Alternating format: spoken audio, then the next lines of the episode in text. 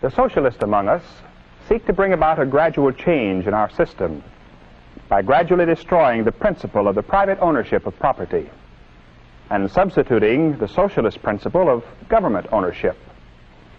Now let's be practical for a moment. Is the American way of life worth bothering about?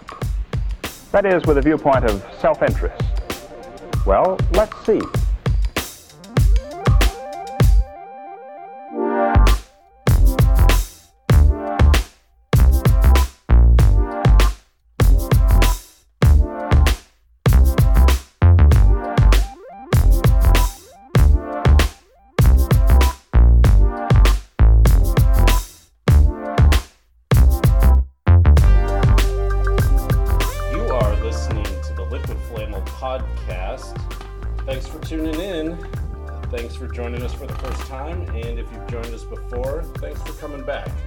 Chuck Williams. Joining me in Nebraska is Brendan Williams. Brendan, how you doing, man?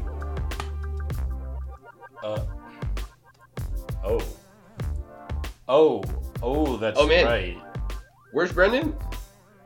That's right. Okay, I forgot. He mentioned he was going to be going to Colorado. In fact, he sent me as a field reporter the week oh. before. We had a whole thing about it last week. Okay. Well, Brendan is not joining us this week, but as always in Arlington, Texas, we've got the great Matthew Hodges. Matt, how's it going, man? Uh, no, I'm I'm good, man. But I do want to uh, uh I want to make it clear that in solidarity with with the NSA leaker, I I am going to be changing my name legally to Existential Crisis Champion. Um, so uh, you know, okay. I, I want that I want that reflected in future episodes. Yeah, no, that'll be interesting to hear a little bit more about that. But also, more importantly, uh, the audience needs to hear about the guest that we have in Brendan's place.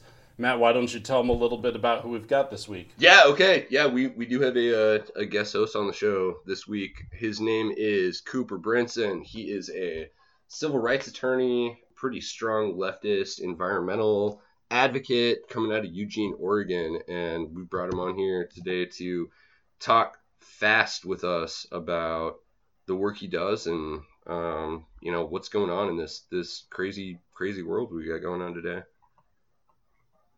Cooper. Yo, what's going yeah. on, guys? Yeah, yeah, yeah. yeah. Right, cool. yeah, my name's Cooper. I'm a staff attorney with the Civil Liberties Defense Center. We're uh, based out of Eugene, Oregon we basically defend all the kids that uh, get arrested standing up for what they believe in. So, you know, folks that lock themselves to stuff, folks that get in trees and won't come down, that kind of thing. Solid. Well, you know, awesome, that's, that's going to be really important to us, too, uh, as, as we go along. I know you were out at Standing Rock. Uh, I believe Chuck's going to go out to the uh, Keystone XL protest in a little while. So, uh, you know, we need mm-hmm. um, a little bit of uh, you know, uh, le- legal guidance. Cool. Yeah. Well, That's we got your back. That's our motto. So cool. Excellent. Excellent. It's like the mafia. So. well, we'll talk a little bit more about that. Maybe take a deeper dive into everything there, and uh, kind of just uh, freestyle a little bit about what's been going on in the news. There's been a lot going on, so uh, let's just jump right in. The world is caught in an era of socialist expansion. Most of the nations are affected. And America is a target. In fact, the number one target of both the socialist and the communist. If we permit our great system to crumble through the apathy of our citizenship, we shall lose not only our freedom, but our prosperity and our still brighter future. What then must we do as citizens? What are our obligations of citizenship? Yeah, so Cooper, it's great to have you on the show, and uh, I, I want to dig into some more like abstract, you know, stuff with the news and the government as we go along through this episode. But I wonder if you'd just talk a little bit about what you do out in Eugene, um, working with your organization, and you know maybe how that's how that's changed in the the political environment we've got right now. Yeah, yeah for sure. Absolutely. So we are based out of Eugene, but we do work all over the country. So um, we're actually one of the lead firms on the class action suit against the cops up in North Dakota for um, their countless acts of brutality against the water protectors out there. Um, we've, right. al- we've also got a couple cases awesome. Um, up in Washington at the moment. In fact, today is actually the first day of the retrial of Ken Ward, who was one of the uh, quote unquote valve turners um, that coordinated the shutdown of all tar sands oil importation into the U.S. last year um, uh, through a number of different states. We had uh, the shutoffs in uh, Washington, Montana, North Dakota, and Minnesota. And um, you know, we had his uh, his initial trial uh, that happened. God, earlier this year, and it actually ended in a hung jury. A jury refused to convict after hearing, you know, the reasons why Ken did what he did. They refused to Right. convict, and it ended in a hung jury. So today was the first day of his retrial. So, um, you know, our executive director up there is handling that, uh, Lauren Regan, along with Ralph Hurwitz. Um, and then I've got another civil disobedience case happening um, on Thursday and Friday, but that may be postponed at this point. And that was from a big protest last year in Anacortes that was um, massive civil disobedience action against the uh, two major oil refineries up there, the Tesoro and Shell refineries, uh, back in May of last year. But um, yeah, we defend activists. That's that's the name of our game. And then uh, when the cops misbehave, we sue them. So we deal with civil Yeah. rights and we deal with criminal defense. So I mean, like our basic game is that you know a lot of people taking these kinds of actions understand you know they're advocating for revolution right and revolution by its nature is illegal and um, a lot of these folks understand that illegal acts are, are you know that's what it's going to take in order to get us to a point in society where we want to be and we're out here saying we got your back if that's the kind of act you want to take Right.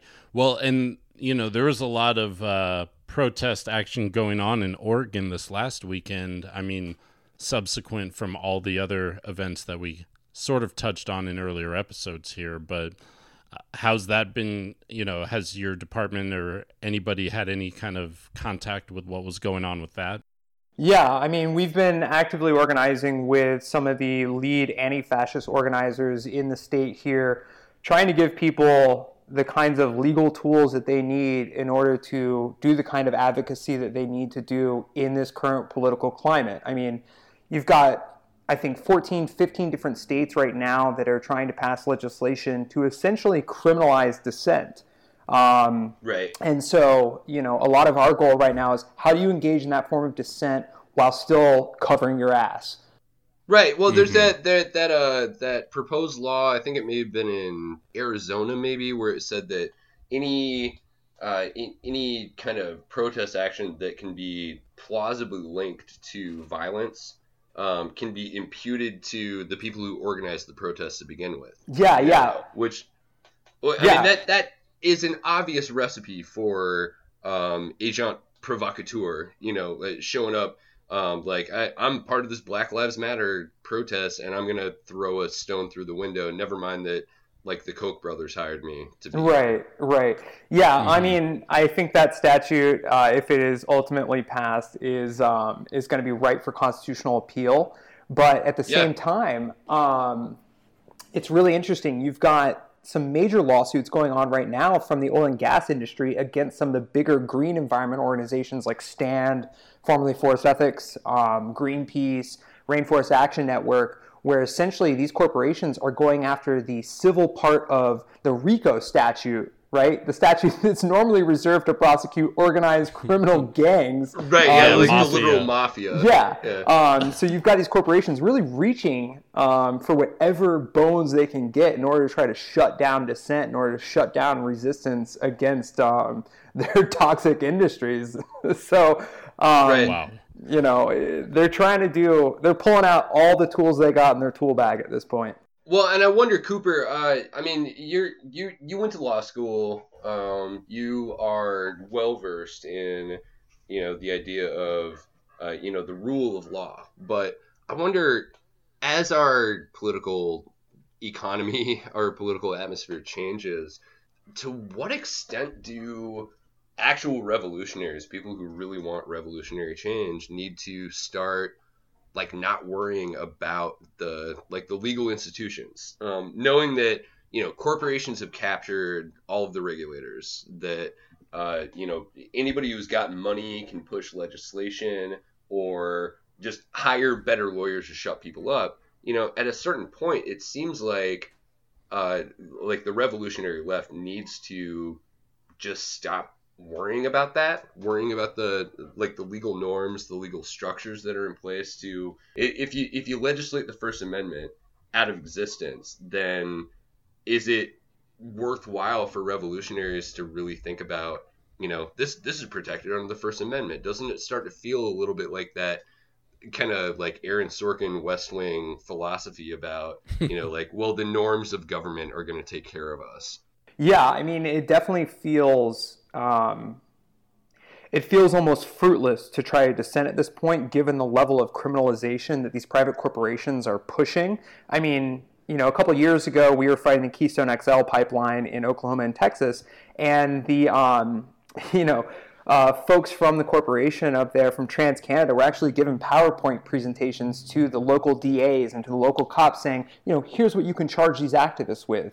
Um, but in terms of like mm-hmm. ignoring the kind of law or ignoring the rule of law, well, first of all, like the rule of law is uh, it's kind of one of those phrases that's used in the same sense that like the Constitution is invoked, or that right. um, you know uh, the notion of rights, or or even the Bible is mm-hmm. invoked, right? Um, or pop music or something. Right. Like it's just a placeholder for whatever sort of thing that you want to put forth, right? So it almost loses its meaningful content when you talk about the rule of law or even the Constitution says this, it's unconstitutional or it's not constitutional. Well, yeah, fine. We're going to argue that in the courts, but to rely on it as a crutch for like action is just fruitless at this point. So I think that you know, whether rather than thinking about what are the legal consequences of my action, which is an important thing to think about, I think that what most people are thinking about now is how is my action actually going to make life better or uh, you know for the generations that are going to follow me? Or how is it going to create the conditions for the kind of political and social climate we need uh, in order for this planet to survive? That's what i think a lot of people are thinking about. Yeah. Yeah. I did just see um, chuck in full light and cooper looking like a uh, like a 2020 um, anonymous interviewee both just drink a beer at exactly the same time. That was pretty cool. We got a little uh, a little synergy going on here on the show. Well, I was just gonna say it just blows my mind that um, we're in a place where we have to defend where we have to defend free speech for people but you know it's way easier for courts to recognize corporate free speech you know that that's just kind of a sad place for me right now it's the courts recognizing corporate free speech it's also the hashtag tolerant left recognizing you know like fascist speech where right. you know this this mm whole this whole debate over like no platforming people uh, is like mm-hmm. really like you know, is this what happened to the left? Like, we're not even willing to let Richard Spencer speak at UCLA. It's like, well, no, well, we're not. But... Like the the tolerant left was never about tolerating literally every single point of view. You know, we want to be tolerant of of uh, other points of view, but you know, you let fascism or just unabashed corporatism get its foot in the door and it immediately starts eroding all of your rights about self-expression. Yeah, I mean, when right. when one group is literally advocating for the extermination of the other group by any means possible, I'm sorry, like, of course, your free speech rights are right. um, they're going to be a little shaky at that point. And if you don't expect people right. to stand up for themselves, and at this point, the right has shown itself to be willing and able to actually start carrying out some of those extermination measures. I mean, I live in Oregon, like in Portland, we're supposed to be, you know, some sort of like progressive, uh, you know, haven for people. And motherfuckers out there are getting stabbed for standing up for the rights right. of somebody right. just to be on right. a goddamn train. Like, are you kidding me right yeah. now? Like, that's what their ideology is in practice. And yeah, you can't expect. But a lot of people have that resistance. have been following, well, absolutely. But a lot of people that you know, even just follow the Southern Poverty Law Center website, they're not surprised by anything that just happened over the last couple weeks. I mean, that Pacific Northwest has a lot of hate groups, registered hate groups, and yeah, no doubt. Well, I mean, let's you know, not forget that Oregon literally didn't let black people live there for You know, well, for sure. like, the last and you're years not more than a decade removed Right. from a big, you know, skinhead punk movement Right. and those kind of things as well. But right. um, Yeah, it's got a dirty history. It's got a very dirty history. but you know regardless of where the person is you know that this attacker or whatever it's this idea that you are able to defend free your speech with like if someone's trying to silence your speech you can use deadly force like that's what and granted this person it's going to come out that this person has you know mental issues Oh, or something yeah, like right, of course. Of Yeah. right but but you know that a lot of there's more you know a lot of people on reddit seem to believe the same thing that dude believes in terms of doing whatever to protect their right to speak whatever Yeah. which is usually hateful bullshit I mean, so, so, there's there's this really interesting phenomenon, right? Like where violence, when it travels up the hierarchy, it's ruled unacceptable. When it when it travels down, it's totally fine. And like for example, right, like when uh, when the Hmm. propaganda effort to invade Iraq and Afghanistan was ramping up, you had all this notion about um, preemptive strikes, preemptively Right. uh, attacking the people who you thought were going to attack you. And now, Sure. you know, if people want to go and attack a fascist who has openly said, yeah, your race or your gender or whatever should not exist, when people preemptively ta- attack that kind of shit, not okay. Right? That's not That's violence up the hierarchy, right? And then it's publicly condemned. Um, there's not a qualitative difference between these two different kinds of violence. There is a political difference, however. And Yeah. that political difference is used by the establishment to justify, you know, certain oppressive uh, tactics to, you know, shut down, um, you know, revolutionary movements in this country. Yeah. but i feel like that that same thing is equated to the free speech it's like there's a hierarchy to it it's like you know free speech for the little guy going up that's the thing that's getting squashed the most Yeah. but free Yep. speech from the top going down Yeah. I mean, seems to be like the wild yeah. thing that the right for all of their pontificating about the constitution what they seem to forget is that Right. free speech the first amendment protects you from the government it does not protect Yeah. you from private citizens okay it does not protect you Right. from people going out and shutting your ass down like that's not what Right. free speech it's not this like absolute universal abstract right that you get um, never Right. mind like the dubious nature of rights but like it protects you from the government. It does not protect you from people that you are trying to target and that you are trying to incite violence against. No, that's right. And even if you're making that legalistic argument, I mean, they seem to conveniently forget that the First Amendment also protects the right to free association. So if a if an organization decides to no platform, you know, Richard Spencer or Jack Posobiec or somebody like that, you know, that's that's also I mean, that is exactly as enshrined in our Constitution as the right for that person to be able to express their views. Yeah, no Uh, doubt. The I mean the the ridiculous thing to me is that everybody's got the internet now. You know, if your views actually, you know, I hate the phrase "the marketplace of ideas" because I don't like the, you know, that commodification of uh, of viewpoints. Um, the strip but- mall of thoughts right but in that you know that that sphere of people expressing themselves you know not getting to speak at a university. Like i don't get to speak Oh, at university either you know? Yeah exactly. Like uh, nobody Ugh. unless you're literally going to offer everybody in the country the opportunity to speak for you know $25000 then there's no like freedom of expression argument to be made here you know? Like it, it- there's Mhm. no there's no enshrined right in the constitution or in just like general ethics that everybody gets to have like a well-paid gigantic platform to spread their ideas no matter how shitty right yeah. Well, but okay, so now let's take that to the next step and talk about uh, everybody's favorite CNN New Year's Eve host hostess, uh, Kathy Ah. Griffin.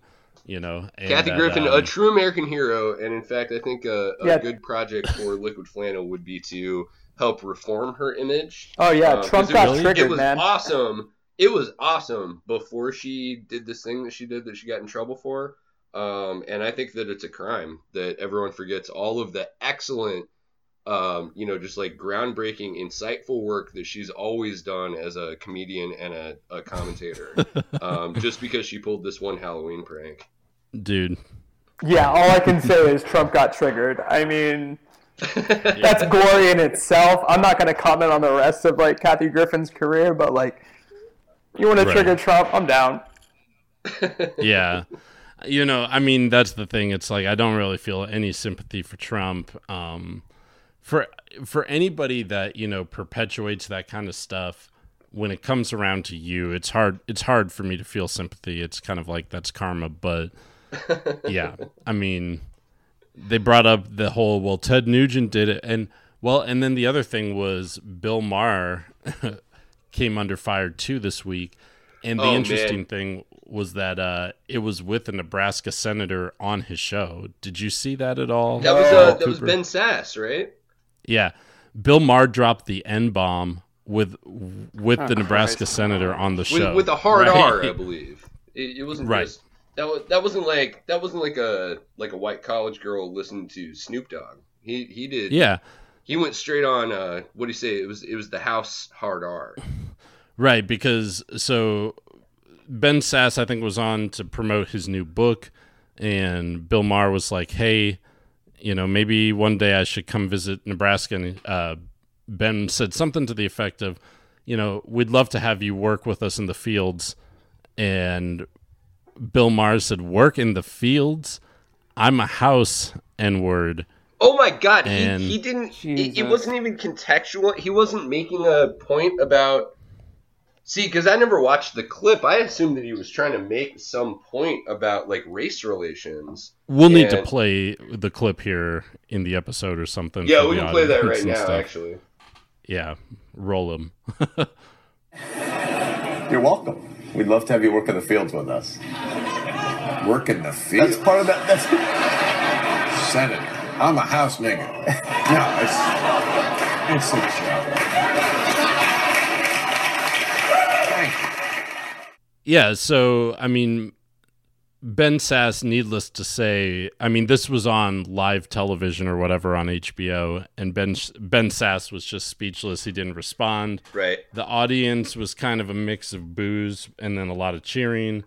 But Bill Ugh. Maher just has a history of thinking that he can get away with doing a lot of this stuff Yeah. and still calling himself a progressive or a liberal or something. You know, it's just um, it's pretty ridiculous. And and what it really comes down to with all of these kind of things is that corporations really don't care about the content of the speech until advertisers are you know pressured to pull out Oh, And that's when absolutely. you know when it affects the bottom line you know corporations don't do things in terms of feelings or altruism or any of that kind of nonsense it's strictly about hey are we you know how are we doing ratings wise those kind Yeah. of things Yeah, you bet. So- I mean, you can look at uh, TV from I don't know, 50 years ago or something, and recognize exactly what corporations were willing to put up with. Uh, you can watch Friends, that was only what like 15 years ago. Um, you know, super homophobic stuff in there all the time that would not fly sure these days. Sure. But you know, that was kind of just what that was what people weren't gonna stop buying good the advertisers' products Company. over. So it was cool. Right I mean, it Right, certainly so- it certainly illustrates something about how free speech actually works in this country. It matters who says it, what they say, when they say it, where they say it, right? Like What your free audience your Right, free speech yeah. doesn't always matter, right? Like Yeah. Right. not everybody's free speech matters, but um, yeah. Motherfucking overstepped his bounds there. Jesus Christ. Yeah, I don't Yeah. understand why at real Donald Trump hasn't blocked my Twitter account because I'm terrible to him all the time. But you know, I just I I I only have like you know like 30 followers, so it doesn't you know it obviously doesn't rate. You Sad. just you need to up your profile. Yeah, seriously. I mean, you know what they say about people with small follower bases and stuff. So, um, I think they just think I'm a, a, a Russian bot, but I'm coming from the like the Russian resistance. Bro, you got you got followers as small as Trump's hands. Like what's up? right. It just seems crazy for him to say, well, you know, I probably didn't. I mean, he was talking about how his son Barron saw that and was kind of terrified or whatever. And it's like, well, okay, nobody for the last eight years thought maybe Sasha and Malia see all the horrible pictures people are putting of his, their father up, Right. And the Literally hanging effigies of him. I mean, Right. lots of You know. noose jokes that were really in great taste. You know, Right. People are like, who cares what those girls think? But yeah, Yeah, I don't know. I mean, it's just weird how snowflake ideology works, or in terms of the people, the people that are the ones quick to label it tend to also be the ones that are quick to to melt down when you know someone's when confronted with something that you know is uncomfortable for them. yeah, so, absolutely. yeah. My my favorite my favorite thing I saw on Twitter today was that uh, somebody took a picture of Donald Duck and turned it upside down, and it's actually a pretty good picture of Donald Trump. Uh, and somebody replied on Twitter like, "I hope Barron doesn't see this and think that his dad is actually an upside down duck anthropomorphic cartoon duck."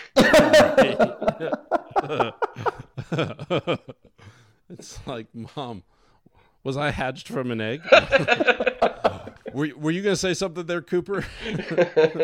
No, I got nothing. Oh shit. okay. oh, we should take a break, huh? We should probably cut that there. That's pretty good. Let's take a break and we'll come back and dive into some more shit. Hell yeah. All right, cool. This episode of Liquid Flannel and the following message are brought to you by Red Apron. Are you tired of coming home from an Antifa rally and digging through the refrigerator for something to cook for your comrades and young revolutionaries? Red Apron is the perfect service for the radical family on the go.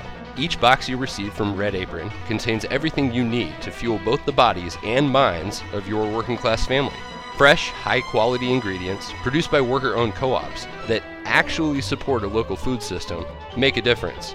This week's specials include seasonal vegetables like garlic roasted asparagus, sustainably harvested flank steak from a Goldman Sachs executive, and a bound copy of the Marx Engels letters from 1850 to 1875.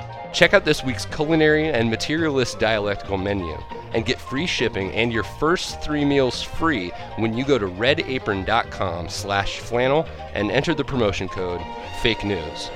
Red Apron, a better way to resist. Yeah, I mean, the thing about free speech rights, at least in the US, is that, okay, so Marx has this whole thing in Volume 1 of Capital where he talks about, okay, fine, uh, you have these universal system of rights for everybody in society, but everybody in society is not equal. Yet they are assumed to have these equal rights. So what he says is fine, between equal rights, well, what decides? Force decides, right? And when you have different Yeah. groups of society that are on total asymmetric power balances, um, it does decide. And so, for instance, we got corporations that have free speech rights. Yep. It's about whose speech actually matters. Um, you can have all the free speech rights in the world, but if Yep. your speech doesn't matter, who gives a shit? Like, what the fuck does your First Amendment No, matter at all at that, That- point? That's that's absolutely right, and I think that the technology of social media has introduced this really weird, um, but also very predictable twist to that, where like you can game, say, the Twitter algorithm to get your view promoted more, even if the people who are following you, retweeting you, liking your tweet or whatever aren't real. If they're just robots being run out of somebody, you know. And I'm not talking. I'm not going full Louise Mensch here and saying that this is all uh, Russian hackers. Like people do this, you know, SEO people do this um, to promote their accounts, where they hire a company where a bunch of like Singaporean people who sit in a warehouse all day. Yeah, dude, just, fit tea on Instagram. tweets, you know. Yeah. yeah, yeah, exactly. You know, so like fake followers, and yeah, you can say their their followers are fake, but that doesn't mean that your view isn't getting out to a much broader audience simply because the way the algorithm of the website works. Um, so you know, social media, Twitter, Instagram, Facebook, um, to a lesser extent Reddit, I guess, have uh, it, they've been they've been disruptive, but in the way that the the the whole idea of freedom of expression was disruptive anyway, or or disruptable. Yeah. I mean, I, I guess my thing is that, you know, what we've seen, especially, and I hate to bring it up because it's so cliche, but since Citizens United, it's pointed out how fruitless the notion of rights is, right? Like, rights matter only in the context Yeah. of private property. They are what you have and what you are able to exercise. And under capitalism, what you have and what you are able to exercise very much, if not absolutely, depends on your social and economic class. Like, fine. You can have all the Yep. rights you want in the world, but it does not matter if you cannot exercise them to the extent that, say, a multinational corporation can.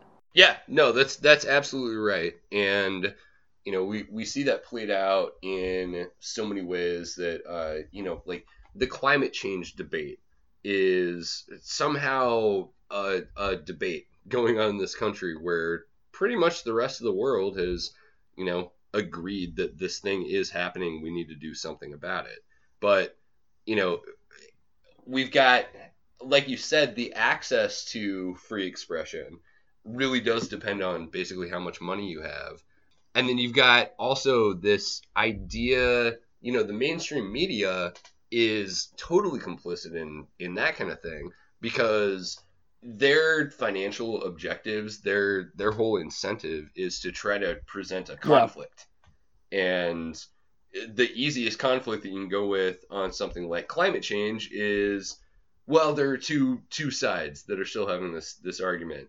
Uh, if it comes to something like Black Lives Matter, it's like, well, you know, it's basically like black people versus cops, um, which Right, that's, right, that's right. not the that's not the case. But they, they're incentivized to frame it like that, and they can bring on, you know, Sheriff Clarke as if he's reliable for anything ever Right. in the entire world, um, as like the countervailing point to the people saying like.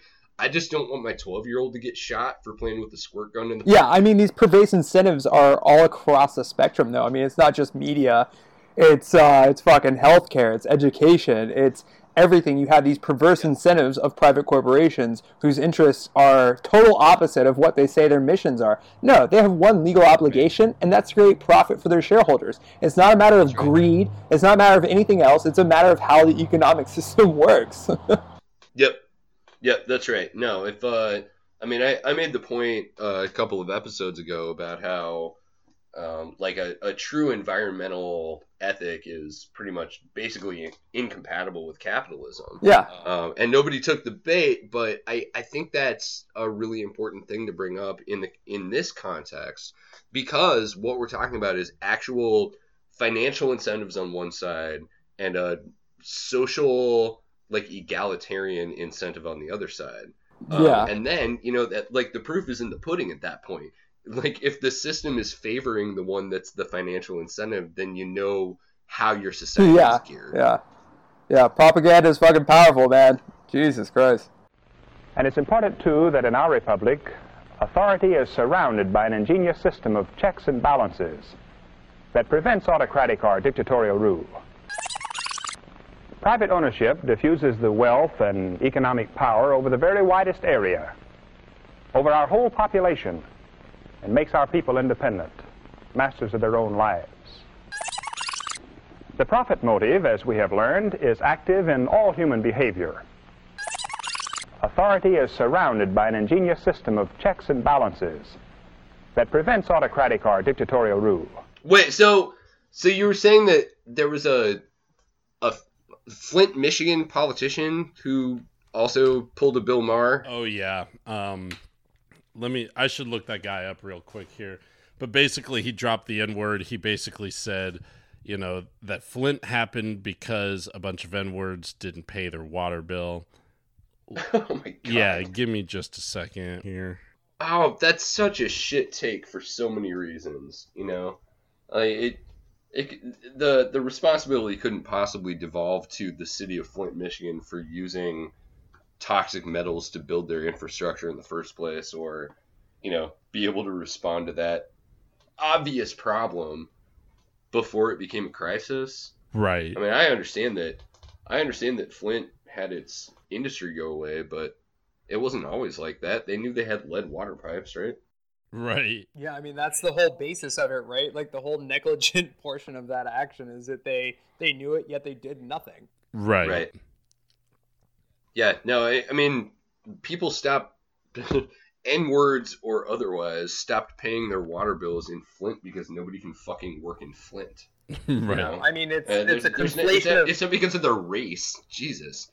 Yeah, I mean it's a total conflation of the causation of the problem, right? Like I mean this happens in every context. Oh, it wasn't our fault. It was the poor people's fault. Like, Yeah, or, Yeah. yeah, oh no, that's it was right. the poor people of color's fault actually. Well, no, I mean, because in America, if you're talking about poor people, in a lot of places, you're going to be talking about poor people of color. You know, um, Yeah. it's it's easier to you know the like like the white poor class does get ignored, um, and it's not because you know that's that's not a violation of their their privilege or anything. It's because nobody's interested in white poor people the way they are in black poor people Right. because black poor people can also be used for this other narrative about how bad like races are So apparently, this is Phil Stair, who's the sales manager of the Genesee County Land Bank, who's a Flint, Michigan official, and he, he just resigned. Sounds important. Said, "quote Flint has the same problem as Detroit." Fucking N words don't pay their bills. Believe me, I deal with them. Stair is heard saying on the recording, which was made May 26th. So this thing is on recording. So Classy. yeah, we'll have to play that too. so yeah yeah, it's been a pretty weird week, that's for sure. In terms of uh, everyone feeling empowered with their blackness or something. They're so you know. Jesus. Uh, Do we even have to unpack that? no, no, we don't. We definitely don't. You know. no. Um. Just no it's saying just i mean there. it's just more it's more trump america you know it's it's uh it's it's the same it's exactly the same philosophy that had our beloved president um, tweeting about how the mayor of new york like committed a gaffe on twitter when he said like don't You panic mean the about mayor, stuff mayor of London? Yeah, Yeah. Uh, when Yeah. when it was clear from the context of what he was talking about was it wasn't like don't be worried about terrorism. It was seriously we don't want people freaking out if they see cops on the streets after this terrorist attack. This is our response. It doesn't mean that there's something scary going on. Right. And then he goes back on Twitter to talk about like, oh, that was that was a nice little like song and dance he did right. um, you know, trying to walk that statement back. It's like Trump, he doesn't have a fucking time machine. Right. Like, if you had actually read the thing to begin with, but here's the thing, you know, the uh, Manchester mayor and the mayor of London both have had to deal with terrorist attacks in the last little bit. The one that Trump attacked just happened to be the one who's got brown skin and Wah, has a wah, has a Middle Dude, Eastern sounding name. And it's not the first time, like from their family, like Trump Jr., famous from the Purge, like fucking already mischaracterized this statement from the London mayor, what, like two years ago? Like it's par for the course, no pun intended. Like for the Trumps, like Right. oh, Yeah. Muslim, right. discredit him. Yeah. what a bogey of a statement there. yeah. I just want to see the eagle fly. Right. You yeah. That that that's how he goes though, but it's kind of like he he's wonderful at putting people on the defensive through his own sheer ignorance even though they have nothing to be on the defensive about. So it's just a way it's a waste of energy and it's a great way for him to distract from whatever the hell he's doing now, but it's uh it certainly doesn't do anything in the way of actually making places safer or helping places recover adequately from these kind of things. Oh, So- for sure. You know it, and have your have your disputes with Barack Obama's foreign policy. You know those are probably 100% legit, but in the aftermath of any kind of worldwide, uh, you know, if it was a terror attack or a natural disaster or something like that, he gave that sense of um, just kind of like steady support, you know, like calm and collected. You guys, everything's going to be okay. Um, and and it's amazing to have a president. I mean, that's been the standard for forever. and we don't Sure. have that anymore. You know. Well, yeah, I mean, the imperialist doesn't have any clothes anymore. I mean, hmm it's out in the open at this point. Right. You know, there's a joke to be made about Birdie from golf and the Twitter logo, but I just couldn't get the bat off my shoulder. Wah, wah, wah. Detroit was Detroit was charging all its customers for the cost. They weren't collecting from their residents. They weren't shutting water off. And they were they're letting bills go forever, but they were charging everybody else. They covered them. Well, Flint has the same problem as Detroit. Some niggers don't pay their bills. Believe me, I deal with them. And I don't want to call them niggers. I have shit. I just went to Myrtle Beach with 24 guys, and I was the only white guy. I got friends. I mean, there's there's trash and there's trouble when they take on Aberdeen. people that do this. Mm. They just don't pay their bills. Well, Detroit didn't collect the bills, so they charged everybody else. But Flint, Flint had to pay their bill. That's kind of all I had with that Flint thing. Okay. What what else? Well- what else do we got going on here? I don't know. You know, we could we could keep the free speech theme going or the constitutional uh, aspects of dissent going. There was that you know new disclosure from the shit that happened out in North Dakota that the uh, Oh, the TigerSwan? basically. Yeah, I mean they exported Yeah. their duties to a private corporation, and the private corporation, TigerSwan, essentially. I mean, they broke every goddamn law in the books in terms of law enforcement investigating so-called criminals. Right. Right. You know, and this is this is going to be super relevant to our interests too, because Chuck, you're still planning on going out to the Keystone XL here in what's that, a couple of months from now. In August, yeah, they're gonna have the hearings in Lincoln, Nebraska, but there's gonna probably be some events before then, and yeah, I'm definitely Right. tuned in to go to anything. So So it seems like a really good time for us to talk about, I mean, what you ought to be able to expect out there. You know, the dirty tricks that law enforcement and by extension just kind of the corporate overlords are going to try to pull on that. mhm. So, I mean, Cooper, you were you were at Keystone XL. So, yeah, lay it on us. Yeah, sure. I mean, our firm represented a number of um, folks that resisted Keystone XL back in the day when Obama was still in power. Um, and that was mostly out in Oklahoma. But like I said, we represent a number of folks up in North Dakota who were opposing the Dakota Access Pipeline. You know, just like Keystone XL, just like Dakota Access, they both hired these so called private intelligence firms, which are basically made up of humans who served in the Middle East and apply the same sort of quote unquote counter terror tactics um, to nonviolent, peaceful protesters as they do. I mean, they made the, they made the comparison Right. in the recent document disclosure as these protesters being the same as you know jihadist extremists in the Middle East. I mean, part of what Right. they do is manufacture threats in order to justify their own existence. That's what they do. They're- Again, we're talking. They're about, literally like, the Pinkertons. You know, if, if somebody watched uh, Yeah. like Deadwood and everybody dreaded this, uh, you know, it, it wasn't a federal agency. It was like a federally contracted agency of like self-appointed law enforcement. It's like if you got the all the fucking Paul Blarts and other slapdicks who work private security, and then you put them in charge of um, like you know somehow thoughtfully um, like managing protests. It's exactly what you would expect. Mm. Yeah, it's the same perverse incentives that we talked about for all of the other industries. Yeah, go go a little bit more. Sorry, Cooper. Uh, expand a little bit more on that TigerSwan situation because that blows my mind. I mean, they were literally treating protesters like they were insurgents or something. You know, like like we don't have a no, right they- to be there. It's not worth something. I mean, it was quite literally um, in their intelligence briefings to the corporation. TigerSwan openly and actively compared to these nonviolent, peaceful protesters to basically following the jihadist model in the Middle East. And again, like, they make, they, yeah, it, it's absurd. We were out there a number of times. Um, I'd probably put it five or six different times coordinating the legal support out there.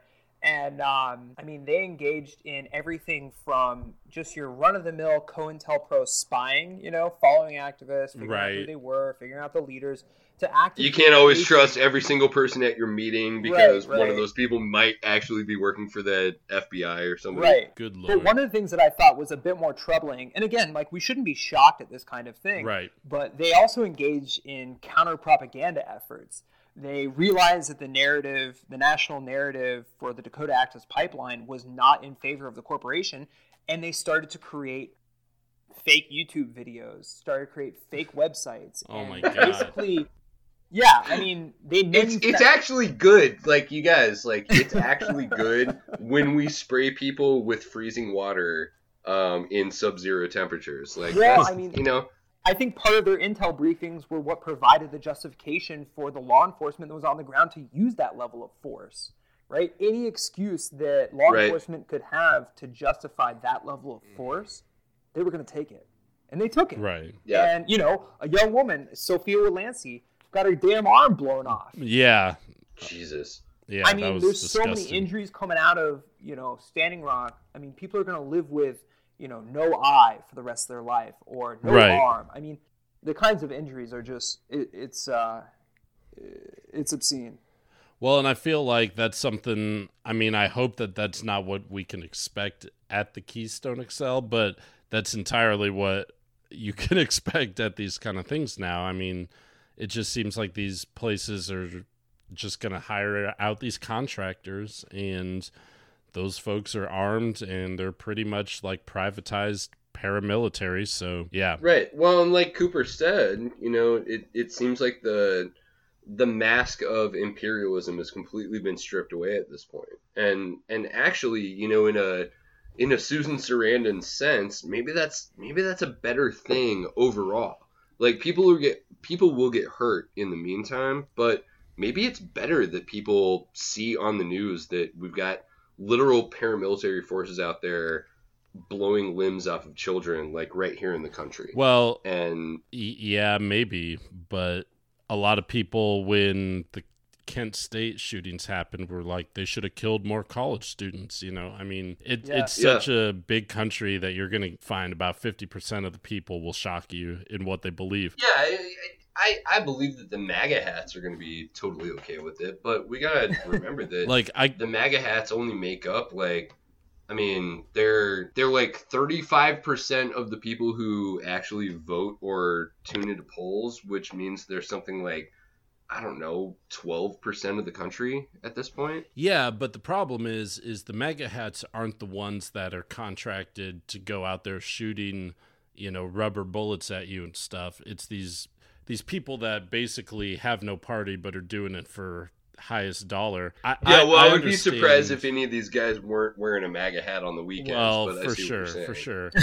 but it's like I, you know, I I realize that anything worth changing and having is worth struggling for, and that struggle might include laying your life on the line. But at the same time, I kind of don't want it to come to that right now. So I feel like I almost need to buy like a tactical vest or something, you know, like I was just I was just thinking that maybe I should drive up to be with you because like if I'm just kind of standing between you and the counter protesters, like they're not They're gonna, shoot be like, there's he, Yeah, man, you ain't got a whole lot. he's of got a hair up there hostage. either, so, uh, he's No, no, that's right. you know, um, yeah, male pattern baldness is really big among the MAGA crowd. I think that's why they wear the baseball hat yeah. a lot of the time.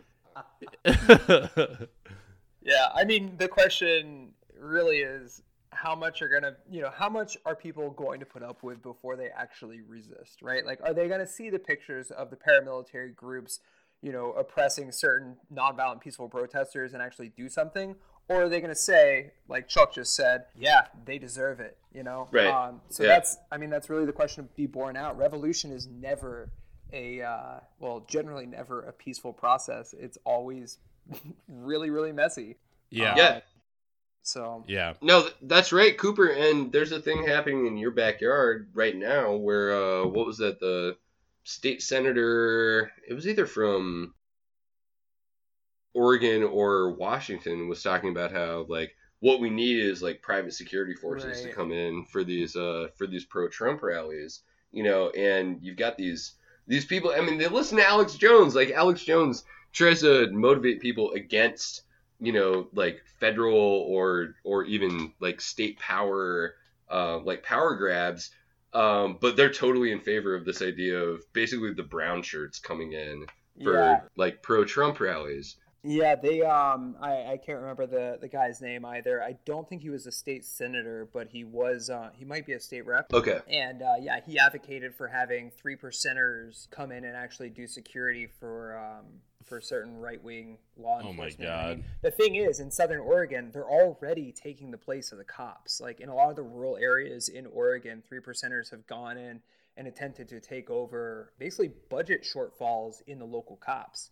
Wow. Mhm. You can only imagine what kind of effect this has been having on a lot of the migrant workers down there, and honestly, anybody who's not a white dude. Right. The Rural Organizing Project, uh, that's based out of here in Oregon, has has faced a lot of that kind of repression. It's been really scary for organizers down in Southern Oregon uh, to deal with some of these three percenters. So they're a scary group. Oh yeah, yeah. I mean, can you imagine though, like being a person of color out there and having just some dude that's not a cop come up and start asking you questions or say, "Hey man, I need to stop and frisk you real quick," or flagging Right. you to pull you over and stuff like that. That well, would be considering there are only about five black people in all of Oregon, and uh, outside of Portland. the rest of the, you know, uh, uh, pretty much the bulk of the people of color who are left after that are um, migrant field workers from Mexico, Nicaragua, Honduras.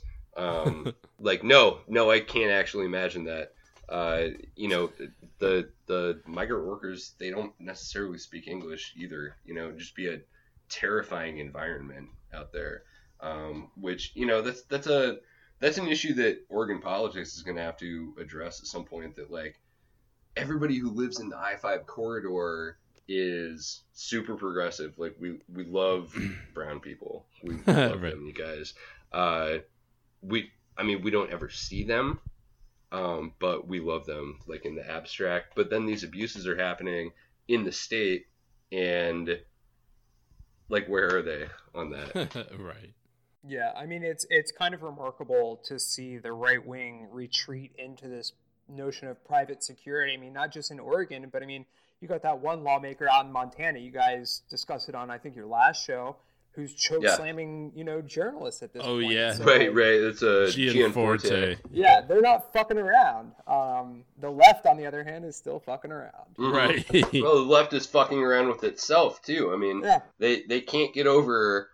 I mean, it, it it's basically come down on Twitter to whether or not you follow Louise Mensch and want to want to hear Really? about Russia. You know, like that that seems to be the the division. It's like all of the Louise Mensch followers think that uh, Hillary Clinton was actually you know the best candidate we've ever run, and it was Russian hacking and like racism that lost her the election. And then you've got the left who, I mean, it's not like they're getting along real well among themselves, but they hate these people because they're like, no, she wasn't that great. And also, we need more class consciousness. And um, basically, Louise Mensch's a crazy conspiracy theorist, which is probably true also, you know. Uh, Yeah. It, yeah. It's amazing how how uh, conspiracy quickly becomes the most tenable reality for some of these folks, uh, because it can't be explained away in in any other way for them. Um, Well, right, and I was gonna say if it's one of those things where if you immediately dismiss them or you know call them stupid or anything, it's like, see, you're just proving my point, man. I mean, it's like I'm, in I'm on getting it, dude. right. I'm getting too Right. close to the truth. Look how this guy's reacting to me. You know, I mean, Yeah, you you almost can't win those arguments. yeah. Which I mean puts us at a really weird place in terms of having an elevated political dialogue anymore. Like, what the fuck are you supposed to do at this point? I'm sorry. I'm sorry. That phrase itself was so funny to me. I'm sorry. well, I mean, honestly, like, what the hell are you supposed to do when you can't agree even on the grounds of like, uh, the sky's blue? Like, what's Facts. your criteria? Yeah. Yeah, what's your criteria for truth? Oh, you Yeah. don't have one. right. Okay, like, then how do you expect us to even have a conversation at this point? Right. Yep. Um, the left still is holding out hope that we can have a conversation. Yeah. Yeah. No, that's that's right. And uh, I mean, this is this is a thing that uh, keeps me up at night sometimes because if you can't agree on a reality, then it seems like we're headed toward something kind of nasty. And the thing is, like, the other side is preparing for a thing that's kind of nasty. We've got the, I don't know, the Freemen on the land, the white separatists, uh, just generally, like, Red America loves their fucking guns and they would love to go on. You know, they, they, they'd love to do that crusade thing. The Joe Walsh, I'm going to grab my musket if Hillary wins, you know. I mean, shit, man, I Um, love my guns too, but goddamn. Right. Right. You, you know, and uh, if if that's where we're headed, uh, the the left is still trying to have uh, the left. I say really generally because I think it's mostly the liberals, which aren't really like left economically. They're they're left socially, I guess. Um, are still trying to have this you know robust uh, you know marketplace of ideas. You know the the better ideas are going to win, and you've also got a bunch of uh, harder leftists who are going to the streets and saying like, "Look, Richard Spencer needs to be punched in the face literally every time he comes outside." You know, Mhm. um, but it's it's a much smaller population on the left. So if if it's if it's accelerating, if if the if the kettle's about to boil over, um, it's gonna end up really bad for the left. I think because the left doesn't really go in for that. They're still trying to apologize for ever kind of you know anything that could be perceived as violent. Again, Kathy Griffin. It was a I don't know. It was a photo shoot in bad taste, but it wasn't there wasn't a crime committed there. It was just a I don't know. I've been to the Madame Tussauds wax museum and there's crazier shit in there than what Kathy Griffin did in that one picture. Dude, that Yeah. shit was hilarious. What if yeah what if it what if it was just him like on a guillotine, you know? I mean, that Mhm. wouldn't be quite as bloody. And it would well, be so no, antiquated. and actually, if it if it had been on a guillotine, the left would have gone fucking nuts, and all of a sudden, Kathy Griffin No, actually someone- would be popular. Someone was actually repping one at the rally yesterday, apparently. a Oh, guillotine. man. Brought out like a big ass guillotine. I was like, oh my god, finally. Hell yeah, Wow, dude. Okay, Roll that into Here town square. Let's get Madame people. Madame Guillotine makes makes an appearance. Like, all right. People are gonna start Let getting have tarred Twitter. and feathered. yeah. Well, you guys want to take a short break and come back for a high note? yeah, sounds good. hold on. We have Ted Nugent who's calling into this show right now. Ted was one of the guests on the show earlier, but he was also mentioned by Kathy Griffin today. Motor City Madman, Ted Nugent, are you on the line? Eric, I am. God bless uh, the specialists. Thank you, Eric and Ebony and Kat, for uh, still rever- revering the truth and common sense. All right, talk to us a little bit about Kathy Griffin, Ted, and specifically her reference to you saying that you at one time had done something similar to President Obama. Well, it's absolutely false. I mean, I respect the greatest law enforcement investigators in the world the Secret Service. When they were forced to come investigate me, when I expressed fear of my government, my quote was that I was afraid if Obama was elected again, I would either be dead or in jail because of all the farmers and ranchers and citizens across this country who unload on me on a regular basis where they're being persecuted by various bureaucrats. And I'm sure you're well well aware of that, the EPA and the Endangered Species Act and the USDA. But that's a different subject. I express fear of my government. deal. Yeah. So so I guess it's time for a high note, or do we even have a high note here, gentlemen? I think we kind of do, right? Well, I think we got a couple Uh, of high notes. I think we could go around the table Sounds and good. see what see what people Well- thought was good or funny this week. I'm about to Right. spark a high note. Shit. Right. Man, it's got to be good living in a place where high notes are legal everywhere Dude. you go, you know. Hell illegal. Yeah. we we don't have any high note dispensaries up here in Nebraska, you know. In that but- liberal bastion of uh, Texas, or where you at? Chuck's out in Well, Omaha, yeah, which Matt. is actually a pretty cool city, but uh, they're also at the mercy of the state legislature, which is largely run by the, you know, four people per county mile um, electorate.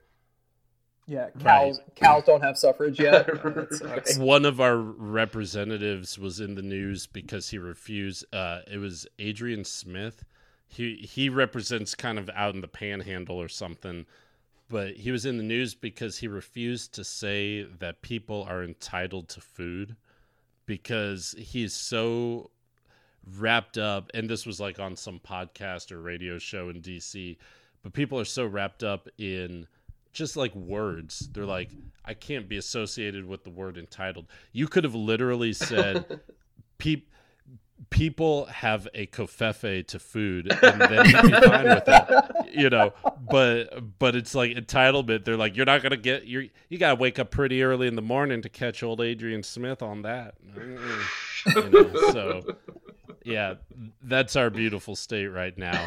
Between that and between senators having no idea how to respond to the N word on national television, you know, it's a great place out here. So, but. But yeah, Matt's place is not a whole lot better. Well, Arlington, I guess, Dallas, maybe. I don't. Yeah, know. I mean the That's, the DFW area theoretically is kind of a progressive. It, theoretically, it's a blue island, but I think they've got it so Mhm. thoroughly gerrymandered at this point that um, we always end up electing like the red representative. You know, that's that's gonna require some court challenges. But yeah, I mean, for the most part, this is a super mixed, pretty um, like left leaning area, Mhm. regardless of our election results. And um, I think amazing amazing how when like you have to pack people in somewhere they have to like actually deal with each other they start voting in their own interest my god imagine Yep. Yeah. Yeah, that's no that's kidding. exactly right. They can put aside petty branding bullshit, you know? I mean, Yeah. yeah. Yeah. Yeah. Well, speaking of representing, that's kind of my my high note section for the week. Yeah. I came home the other day and I saw in the mail that I had a letter and it said special notice you've been selected to represent voters in Nebraska's second congressional district. Awesome. Enclosed, You'd be a great person for that, documents. Yeah, I know. You know, uh, I was looking at it and I'm like, hey, did I volunteer for anything? Right. Did I sign up to run for something and now I've got to have obligations? I, I don't think so, you know? so then it goes on to say, Charles, your participation is urgently needed. As a key facet of our overall strategy to prevail in making America great again, the Republican Party is conducting a census of key members and supporters in congressional districts all across our nation. Well, that describes you perfectly. Yeah, you know, I, I, I, I'm always a little bit bewildered at first. And then I realized, yeah, I think I gave money to Ron Paul once or something. Oh, And in. Nebraska, yeah, well, v- voted in the primary for him. And in order to do that, you had to, uh, you had to register in- in Nebraska. Right. You can't just be an independent. So I was I was literally on on the rolls for like maybe a year, and now I sporadically will get Republican paraphernalia in the mail or whatever. So, So, You're so in what for job? life now. What job? red does in the... red out Oh, go ahead. what's what's that, Cooper? i said you're in for life now man red in red out Yeah, seriously, seriously, I'm I'm just gonna have to yell, "I want out." Jump me out, and then a bunch of people just run out into the square and start pounding me or something. what like a bunch of fucking proud boys jesus christ Yeah, seriously, seriously. They're like, I'm not, a, I'm not ashamed of misogyny. You know? yeah, but yeah. So they, you know, they say um, the opinions registered in this document will be used to build a nationwide grassroots network that will show that President Trump has a mandate directly from the American people to act on the critical issues facing our country. Dude, I feel like I lucked out or something. I was like, man, Trump actually gives a shit about what I think. Dude, I'm gonna give it to Oh, him. this is better than Publishers. Clearinghouse. Seriously. Yeah. Let's see. One of these questions. Which of the following is the single most important economic issue facing you and your family? Please mark only one unemployment, cost of health care, concern over funding for Social Security and Medicare, high taxes, inflation, rising prices overall, or other. Maybe I should write Trump's backswing. Betting against Trump's backswing. shit's a national Just- security threat man yeah, like his back seriously. swing his backside. shit have you seen that thing Nobody Dude, dude, crawls yeah, out when- of sand traps as much as he does. I mean, that's, that's He's not got a the thing greatest that golfers do sand trap. Here's a, here's another example of questions in the domestic issue section. During Barack Obama's presidency, poverty levels in the United States have risen. Do you think a key element of the Republican agenda should be to restore opportunity and work to help lift people out of poverty without expanding entitlement programs? No, no, it's probably Yes, just to no, uh, no uh, retroactively impeach Obama because he was actually a Muslim. How okay? First of all, how screwed up is this question to begin with? It's it's forcing it's forcing you to acknowledge that poverty levels have risen, and then it's like, do you think we should do anything about that? it's like, you know, uh, Yeah. like they're they're trying to blame Obama by making it okay. Well, this is just a common fact, you know. yeah, just ex- risen. accept the fact that the American economy is on the decline. Who should we blame Right. for that? Exactly, exactly. Which of the following do you think will have the most impact on America's foreign policy in the next five years?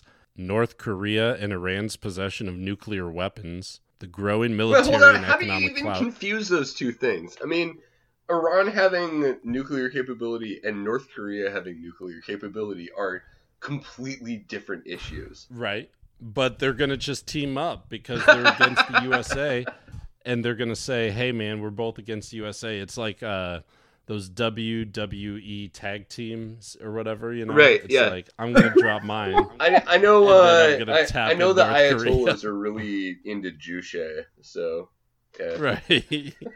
yeah. So I can't wait to uh, turn this thing in and really give them as much of a piece of my mind as humanly I possible. think you need to get yourself an office uh, within the Nebraska Republican Party and just monkey wrench as much as you can. become like a Manchurian candidate Mhm. of the Republican Party or something. Okay. Hey, I mean, if That- if that uh, if the right's going to do this um, agent provocateur thing, like I, I think the left needs to be doing it too. Chuck, you're you're a good candidate. Yeah, I'm gonna go undercover as the Midwest Republican Party's only black person. you know? They're gonna be like, his his his story checks out, you know. so we probably shouldn't air this let 'em in. episode just to like keep you under deep cover. I was gonna say they're gonna be like, well, he either knows how to split conjoined twins, or he knows how to manage a Midwestern pizza empire. you know? Shout out to my man Herman Cain. You know? so, Oh, oh. just kidding. so yeah, you know, I mean, for a while there, Nebraska was the kind of place where it kind of punished you for being an independent. You couldn't go into anybody's, you know, either party's primaries to vote, so you had less of a vote. So I always just thought I should be a part of the party that's going to make the most impact. And here that was always the Republican Party. Yeah. I felt like your vote mattered more in those elections than it did in the Nebraska Democrat race. Oh, I think So- Trotsky would have been delighted with your strategy. It's called entryism. Um, people don't people don't like it that much, but I think it's pretty cool. hey, actually. you know, hey, well, you know, it, we do what we can. I mean, entryism, I guess, is a form of uh, survival. yeah. so, uh, that's he knows what it's like out on these streets. so Trotsky and I can pour a sip. You know, I'm fine with that. I'm fine with that. We live different out here in the fields. So, oh shit. yeah. Well, Well, I let guess me that let was. me tell you something about. Wait, never mind. Never mind. Yeah, no, go ahead. this. Do it. I was nothing. It was a dig at Bill Maher, so never mind. Well, no, I, I No, think you that's a should do great it. place to bring Bill Maher back up. Okay, all right. No, okay, okay. Cooper's tapping out. Well, guys, I guess that's my best attempt at a high note for this week, Matt. So maybe we better kick it over to you or Uh, something. no, I, I think that's I think that's a great high note. I mean, we had fun with it, even though it wasn't Good. necessarily the funnest thing in the world. This this one's Sure. this one's a little bit more fun. Um, so this uh, this memo's just come out, um, leaked from the NSA, uh, detailing that like no, the Russia actually was trying to literally hack our voting system. Maybe not the machines themselves, but they were trying to get voter rolls for who knows what, targeting messages to them or whatever. It was, you know, the, Right. this big thing that just came out, and they've arrested this gal um, named Reality Winner, um, which is an Arrested amazing. Uh, if you wrote it in a comic book, people would go like, "I think that's a little on the nose." But they, they've arrested this NSA contractor, subcontractor, I guess, for leaking this memo. Uh, and it's a serious story, and we could have a whole discussion about like the ethics of leaking things, um, like where leaking comes in contact with like whistleblowers. stat- yeah, exactly. But what I'm loving is this tweet from Jack Prosobiec.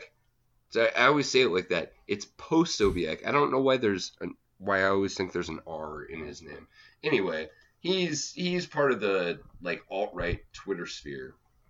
Tweeted a uh, Wonderful. picture of I don't know. She must have been doing CrossFit or something. She's doing her like flex um, in the mirror uh, selfie, and it's on her back. And Jack Posobiec tweets: "NSA leaker reality winner with Luciferian tattoos." Luciferian tattoos. Yeah, because one of them seems to have goat horns on it. So uh, Okay. I mean, this brought out the alt right in full force. Uh, people are bringing up Sure. Pizzagate again, talking about like you know people should should contact uh, Marina Abramovich and uh, ah shit, it was Um. John. Podesta? Yeah, people should contact Marina Abramovich and John Podesta to uh, you know get to the bottom of this. Like they're they're reigniting this whole like apparently the right thinks that witches actually exist. Dude, dude, are you kidding me? Have you been paying attention to like pop culture? Like, have you said Lil Uzi Vert's name fast? Like, don't you know what's up? Straight up witchcraft, yo. yeah, yeah, it's in hip hop now. It's in hip hop. Yeah, I know I got really drunk one night and lit a candle and said uh, said Jared Kushner three times in the mirror, um, and then I started throwing up. Uh, but I think it was just because I mixed liquors that night. Bro, no regulation on that stuff. Bad things happen. right. so that so that's that's my high note is just watching the like the alt right sphere on Twitter uh, freak out again about how all Democrats are Satan worshippers because this person who we know literally nothing about her except that she's got a total hippie name has it doesn't even look like it's not like a Capricorn or anything. I think it's a jester with like it might just be a shitty like Suicide Squad Jared Leto as the Joker tattoo. It's kind of hard to tell from this picture. Like, does everyone know her real name is Reality Winner though? Like, is it really a hippie name or is it? Is like, that her name or is that her Twitter handle? No, I, that's that is the name that is being broadcast by all of these you know reputable news sources. So no, I think that's her. I feel like name. she should have been on like the '90s Olympic ski team with Picabo Street or whatever. Like, I mean, I think it's cool, Yeah. but it's totally a hippie name. for sure. No name shaming on Liquid Flannel, but yeah. Yeah, right. I don't know. Alright, Some so people were some people were responding to these tweets talking about the name itself, and they were like, "I knew a kid named Arrow Smith," and somebody else popped in with like, "I knew a kid. I nannied for a kid named Arrow Smith." And it's like, no, I mean, sometimes people just name their kids dumb shit. You know that Right. I, yeah. I, that's not name shaming. It's just like I don't know. sure. Yeah. All right. All right, All so right, that so- was mine. Yeah, Cooper, you got you got something positive to talk about for our high Dude, note. I don't know. I mean, my high note might be a little less high. Like, I'm pretty stoked. Um, so this guy China Mieville, um, he's more famed for his fiction writing, sci-fi, fantasy, that kind of deal. Yeah, Perdido Uh, Station and if I King said- Rat and some really Yeah. excellent fiction. yeah, yeah. Don't judge me for saying fantasy because I don't know. Um, It is. I got exposed to him. He's got a rad book on international law called, and we referenced it earlier in the show, but he uh, the title of that book is based on that Marx quote between equal rights. But he just came out with a new book on the Russian Revolution, um, highly appropriate this year as it is the hundred year anniversary of the Russian Re- Russian Revolution, and I don't know, man. I'm just nostalgic as shit. Like a hundred years ago, the Russian Revolution, one of the biggest political upheavals in the world, happened, and nobody's really writing about it this year. But Mieville came out with this book. It's um, it's not your typical sort of historical fare um, in terms of it being just like this long list of facts, and this happened, and then this happened, and then this happened. Um, instead, it's it's narrat- narrativized history, basically. Exactly, exactly. Um, and so I haven't gotten around to reading the entire book yet, but from everything that I've read, I'm pretty stoked on it, and I think it's a great reminder, especially you know this year, to think about you know what kind of change is possible. And yeah, it's hundred years ago, but there's still fundamentals of revolution that we can learn, and there's definitely takeaways from that historical moment that we can learn.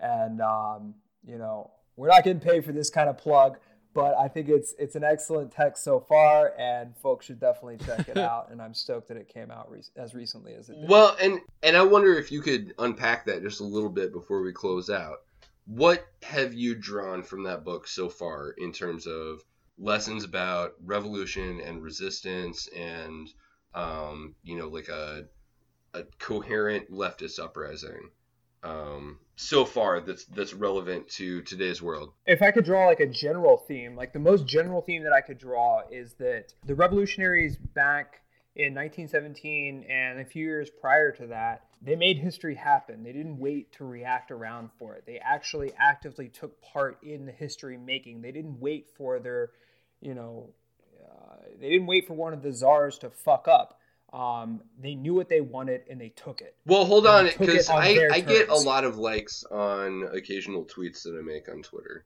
so I feel like I'm I'm basically what you're describing, right?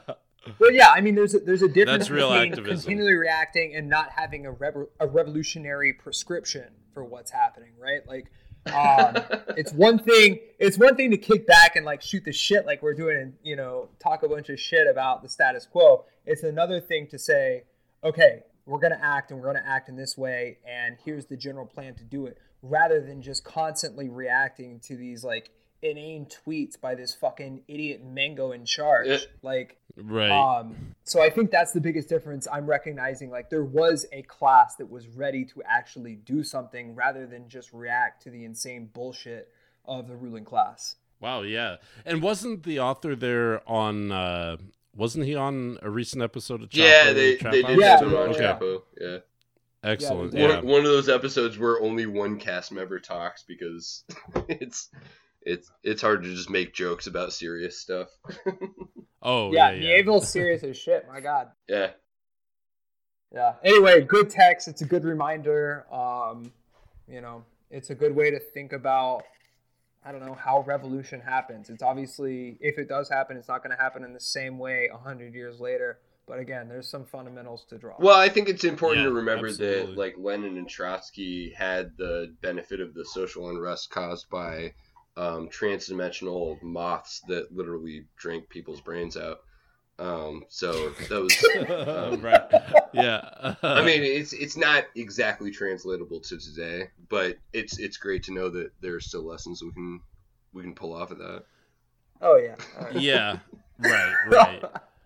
But but seriously, it, that does seem like something that seems well, at least topically relevant in terms of there's probably some good takeaways for how people should be feeling about certain things right now. So Yeah. you know. For sure. For sure. Cool. Well, thank you, Cooper, for helping us redeem ourselves in this high note here. and thanks to everybody for uh, tuning in this week. Um, so, Cooper, do you have where where can uh, the audience find you on social media or? Sure, yeah. So, um, again, I'm an attorney with the Civil Liberties Defense Center. Um, unlike the ACLU, we actually choose sides. Uh, but you can find us at C. you can find us at cldc.org and uh, just search for us on Facebook, Civil Liberties Defense Center.